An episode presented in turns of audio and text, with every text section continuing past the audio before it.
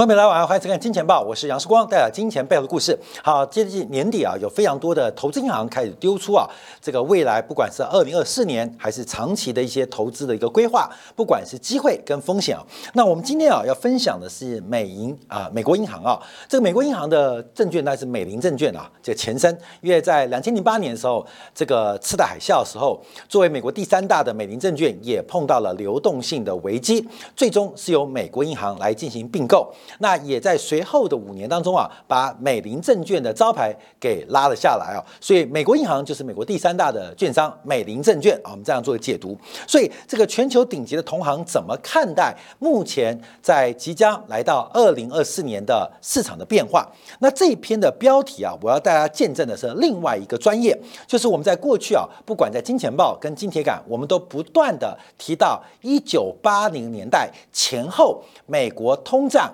利率跟失业率之间的关系。那这一次啊，美国银行它基本上就用这个框架来进行一个大报告的一个架构分析啊，大概全部有26页吧，这个报告蛮大的啊，我们就用美国银行的这个投行的图表来跟大家做分享，看一下全球顶级的投行是如何来观察未来美国的通胀前景。那有了通胀前景，就可以判断美联储未来的利率政策的前景。那再次让大家了解到，金钱豹能够多领先、多专业，在很早之前就提出相对应的相关看法。好，第一个就是正当家市场期待美联储明年启动降息的时候，那美联储发出警告，小心高通胀卷土重来。美国银行的研究投资委员会主席最近发了一部大报告，认为假如明年的美联储进行降息，可能会引发结构性的通胀。他用的这个图表就是我们之前啊，在这个今年3月、4月，当时线下见面会做的长期预测。我们在半年多之前就做出相同的预测，也在过去很多节节目，不管是免费版还是大家支持的订阅版，也做出相同几乎是完全一样的结构分析啊。所以不要说订阅金钱豹很贵，我知道金钱豹的订阅版蛮贵的，可事实上你可以抢先能够有机会在顶级投行之前看到一些未来即将发生的一些变化跟发展，这就是一个节目价值。金钱豹在世光跟团队努力之下，我们一直希望作为一个华人当中最优秀的宏观财经节目。当然，对于行情的预测常常有巨大的偏差、巨大的失误。可是，对于宏观经济的分析，我相信我们是相当的前进，而且相当的专业啊。所以，我们今天啊，除了自吹自擂之外，我们也要分享一下美国银行在今天分析的结构。好，这张图表基本上就反映的是整个美联储啊，在1970年代末期到1980年代末期所面对的美国消费者物价年增率的变化。我特别把年增率3个字放大，因为目前我们看 CPI、看 PCE， 我们都用年增率或月增率做观察，但物价到底有多高，不是年增率或月增率可以反映的。就像目前美国的房价年增率、月增率已经降到个位数字，甚至趋近于0。可是美国的房价很便宜吗？并没有，只是在高点不跌。我们看台湾的房价，目前从年增率、月增率有在涨吗？也没有。可是台湾房价有便宜吗？没有。所以从年增率跟月增率来看待美国物价的水平，只能看到了增量，只能看到了增速，可是没办法反映它存量所发生的一些结构性的危机。所以这一次啊，我们借用美国银行的报告，可以看到很多存量跟结构性的问题。在1972年到1975年啊，这个图它是做一个拟合操作，从1972到1976年，当时美国物价受到多次石油危机跟地缘政治的冲击，出现了供给端的通货膨胀，就是石油危机。那这个石油危机不单纯是几次 OPEC、沙特、沙特阿拉伯牵头的石油禁运，不单单是这样，更大的反应是整个供应链它的安全性出现改变，随便就可以启动制裁、启动限产、启动限运，使得过去一段时间全球能源的供应链的风险跟稳定性遭遇到重大长期的破坏跟影响。这是一个结构性深层美国通胀在1970年代发生的原因。它泥河的图啊，是从1972、1973、1974、1975到1976，它对比的是2020、2021、2022到2023啊，对比是这样。那从这边再往下做延伸。为什么美联储当时伯恩斯，在这个 Volker 之前的伯恩斯会做出多次的失误，导致美国通胀严重失控，导致美国工会暴动，导致雅痞族继越战、韩战之后大举的躺平，都跟整个阶级的流动、财富的分配跟生活的物价压力高度有关，所以。当时美联储跟美国政府遭遇到极大压力，那这个过程的变化其实非常困难，所以我们在之前节目啊，应该是在金铁杆分享过这个凯因斯学派，还有包括了这个美国新自由主义，也就是货币学派的一个转折。当整个供给面的结构引发通胀，光是从升降息是不能解决的，因为它不是需求的问题，它是供给问题。果不其然，随后在1978年。1979年、1980年代，我们看80年代初期啊，整个美国物价再度出现失控，直到沃克担任主席之后，才决定用非常强大的货币数量政策，包括针对货币供应量 M1 胜出了增长的上限，才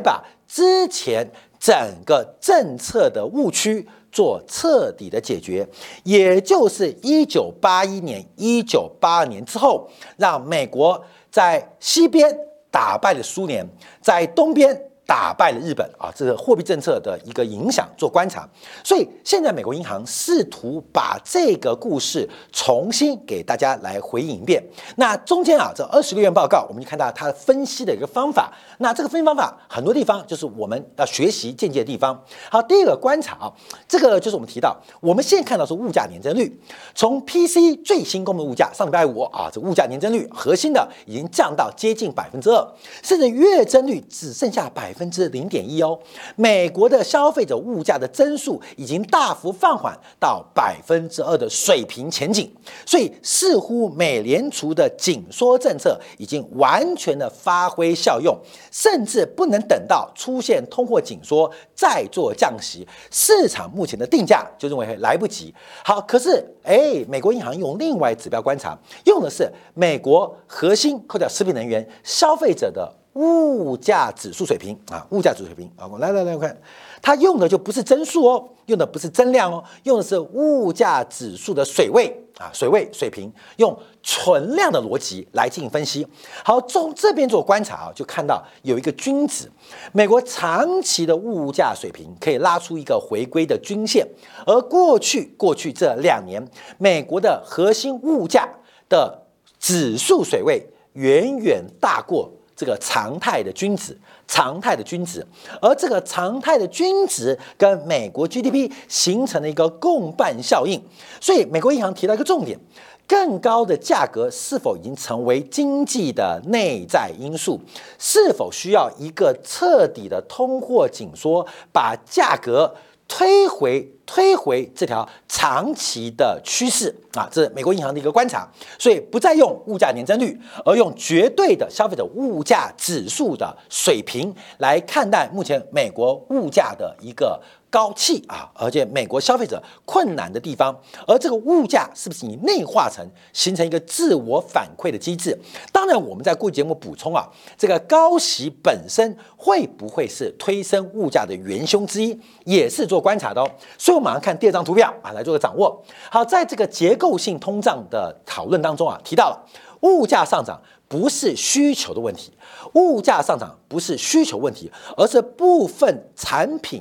因为供给不足、需求过旺，导致个别商品大幅上涨原因。所以拉出了两个东西啊，拉出了两条线，一条是结构性通胀，一条叫做结构性通胀，它用的是橘色线啊，结构性通胀。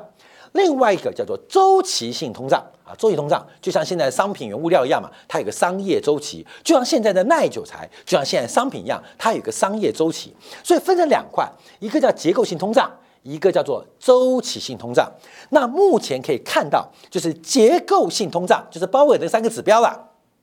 核心商品啊，住房。扣掉住房的核心服务啊，叫结构性啊，结构性通胀。目前结构性通胀正在放缓，可是周期性通胀即将触到周期的低点。好，这一点等一下我们在今天的部分要做分析哦。假如周期性的通缩接近尾声，那商品市场的牛市在配合美联储即将犯下重大错误的环境。那2024年的商品牛市，哪些商品会出现牛市？那商品牛市会从哪边来做发挥？等一下今天我们做个说明啊。所以美国银行做观察，现在是周期性通胀向下拖累，那整个物价放缓是因为结构性通胀也同步见到高点向下弯头，所以形成双重的物价增速的拉力。可是结构性通胀是放缓，可是周期性通胀正在准备触底跟反弹。好，那这个地方我们就要做一个补充啊，什么叫做结构性通胀？这个结构性通胀是由美国经济学家在1960年代中期啊所提出来的，这个叫做鲍莫尔，他提出了一个问题，在不考虑通货膨胀的情况之下，为什么老百姓剪头发的成本会不断的越来越高？就是我们去做美容美发剪发的成本，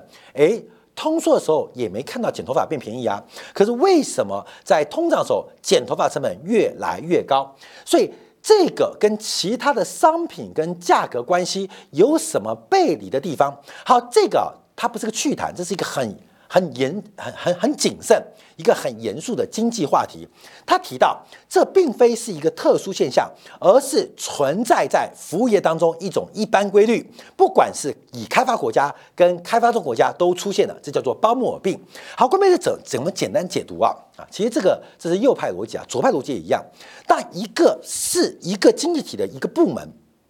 我们就叫制造业部门好了。像台湾半导体制造业部门，因为制造业部门的生产力不断的提高，所以它带来的这个收益或附加价值也跟着提高，所以会引发另外一个服务部门。虽然服务业的部门它的生产力没有提高，可是会受到一个制造业部门生产力提高的带动，同时价格走高。所以我们可以简单举例啊，你像台湾的新竹科学园区，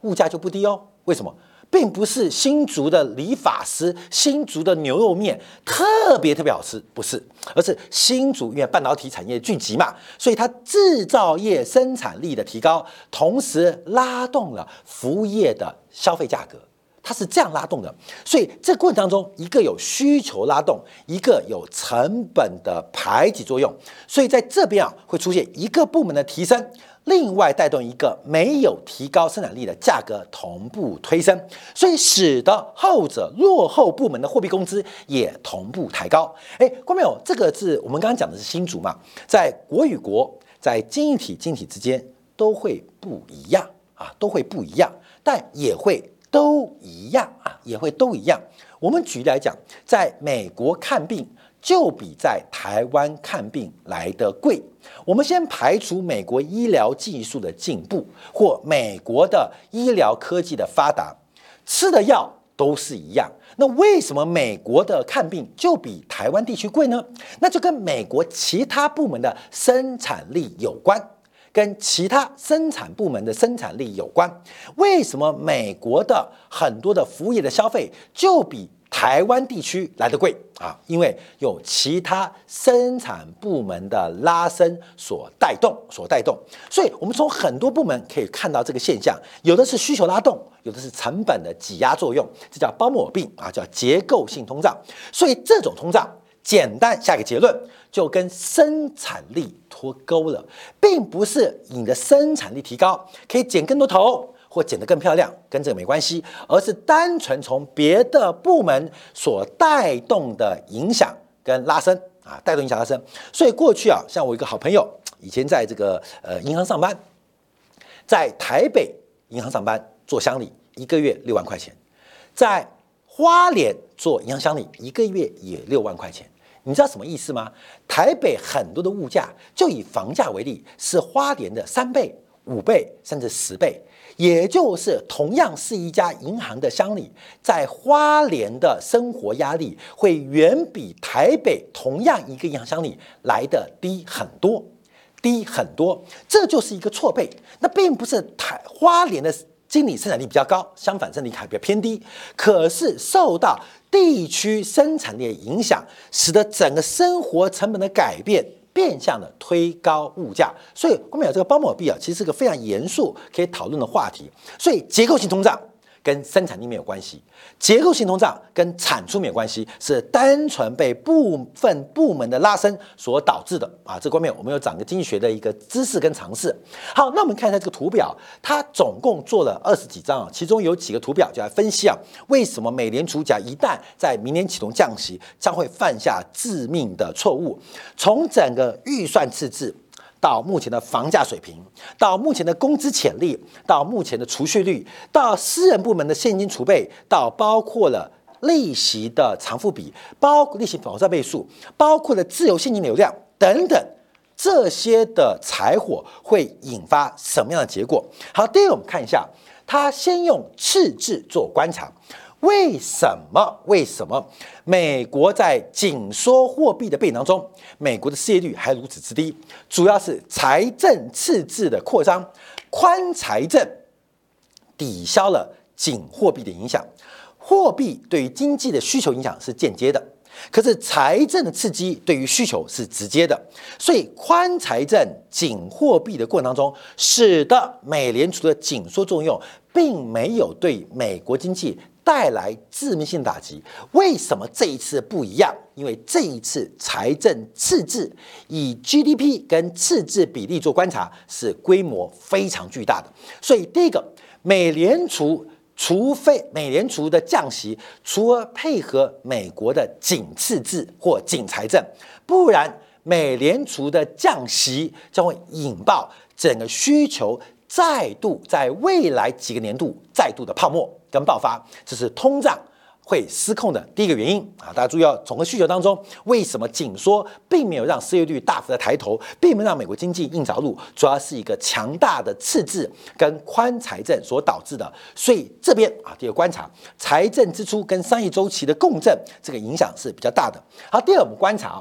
特别从赤字的前景做掌握，受到了目前观察，美国包括晶片法案、基础建设投资与就业法案，包括急救补助等补充贷款，总共授权了有2兆的美元预算，目前还有3分之3并没有完全的使用，所以除非立法的结构出现改变或立法的条款出现变化，那未来目前从整个美国参众两院所通过的相关财政赤字、财政支出的法案，都可以想见美国的赤字在未来10年要结束宽财政的可能性非常非常的低，非常非常低。当然，我们在节目当中也补充过，补充什么？因为大家想过，这个利息支出也是一个二次的财富转移分配哦，也是哦。你想过去啊，美国国债付息付2%，现在付息付5%。我没有，你不要想美国债务很大哦。对于美国的储蓄者来讲，100万。本来每年只能收2万的利息，现在100万变成5万的利息，凭空多出了1倍半，你懂意思吗？也就是政府在发钱哦，政府发钱还不是透过这些法案刺激哦，而是光从利息的补贴、利息的支出，就是一个移转性的二次分配哦。这对于很多储蓄者来讲，他的资产负债表、他的损益表、他的现金流量表会更为的强劲，而更为的这个活跃，更为的热络。所以从这个角度观察，美银马上补充另外的报告，因为按照目前美国制造业的产能利用率，相对于过去10年周期来讲，现在维持一个非常高的水平，也就是美国目前并没有闲置的多余产能，甚至美国目前的产出缺口现在仍然是一个负值，所以我们看到，在没有闲置产能的背景之下，任何的刺激或任何的放松都会引爆通胀的二次发生，好，所以第一个，美国银行带来一个面向，从结构性通胀的说明，在看到了美国赤字、宽财政跟紧货币的抵消作用。再看到目前美国的产能闲置状态，目前美国没有宽松的条件，任何的宽松会配合宽松的财政产生一个共振作用。好，再往观察。好，现在讲到家庭部门啊，因为目前啊，这是我们在应该是上周吧，金铁杆我们特别分享过，从美联储公布美国家庭的家庭资产负债表，很明显看到美国现在家庭资产端的增速是远远大过负债端的增速，这是非常非常惊人哦，是非常非常惊人哦。而美国负债端最大的是房贷的按揭贷款，可受到前些年的固定利率，目前美国房贷利率的平均水准就是3.74，用非常微小的速度在缓步走高。缓步走高，可相对于资产价格的增速是远远 cover 目前负债成本的增速，所以目前观察美国的房价是远远高于平均的标准差。再从供需做观察，供需做观察，目前美国的房地产的存量跟余量是严重不足的，所以任何的降息的环节都会引爆美国房市的第二波的再度走高，这是美国银行的讲法哦。好，另外再从劳动力的观察，目前从整个工资的累积增速，还有美国的劳动参与率，熬过没有？美国工资在放缓哦，那是因为你从年增率。你从月增率观察，可从绝对的美国工资观察，其实已经高到难以企业可以负荷的地步啊！所以从目前长期的就业成本的增速跟已经涨幅，似乎跟美国经济跟生产力并不匹配，并不匹配。这时候做出宽松动作，能否解决长期结构性通胀问题，也是一个非常大问号。相反的，可能会进一步刺激工资成本的大幅走高，这已经是实质的就业成本了。好，再看一下美国的家庭储蓄率。我们都说美国人不存钱，美国不存钱背景是美国非常强大的社会安全网。可是，就算有巨大的社会安全网面前，美国的家庭储蓄率再低也高过历史的平均值。更恐怖的是，美国家庭的流动资产在过去2年已经暴增到18兆美元之多。所以这些火药桶会在哪边发动？是继续炒房，还是继续炒股，还是开始享受诗与远方的消费天堂？哦，这些都是2024、2025、2026即将面对困难。好，再从企业跟金融市场关注啊，从整个私募基金目前手上有的闲余资金不断的创下历史新高，再从这些私募基金相对于目前的贷款需求，这完全使得闲余的流动性非常大。不要忘记，目前美国从这个隔夜逆回购加上银行的超准备金，仍然有多达超过3兆美金的超额流动性还没有来得及收回，有超过3兆美元的超额流动性还没有收回。这个流动性怎么算呢？第一个是1兆的 Overnight RRP， 第二个是美国其他项的一些特殊的定向的贷款安排，还有包括准备金。这个超额的1兆美金，累计有3兆美金。你看一下台湾地区的中央银行也看到一个现象，台湾地区的中央银行以最新10月速报，有超过6兆的闲置准备金停留在银行的资产负债表当中，所以全球流动性严重的多余跟闲置，这也是引发通胀的前景。好的，企业本身现金流是创下新高，也远远高出历史平均值。再从目前企业现金的绝对存量，从整个高收益债的利息偿付比例也远远高于均值。从这些角度可以观察，为什么美国银行会读这个报告？答案显而易见，任何美联储的降息举措都可能在金融市场或在实体经济的某一个角度引发2次通胀危机。好，美国银行这个报告我们非常非常的尊重，也借用它的报告来做免费版的分享。可是更重要的是，我们其实在这半年当中，我们已经领先预期了这个2次通胀未来的前景跟发展。而在这个过程当中，我们等一下休息一下，在精讲部分就要分析啊，因为目前美联储做出错误的决策很高，做出错误决策的可能性非常高。在美联储2024年，假如做出错误决策，会在太平洋的另外一端发生什么影响？同时，对于商品市场准备蓄势待发的可能性产生什么样的冲击？我们休息片刻，从剩余现象即将2024年报道来分析一下美联储错误政策一旦发生，那投资人应该做好什么样的投资跟资产配置的决策？薛明克马上再回来。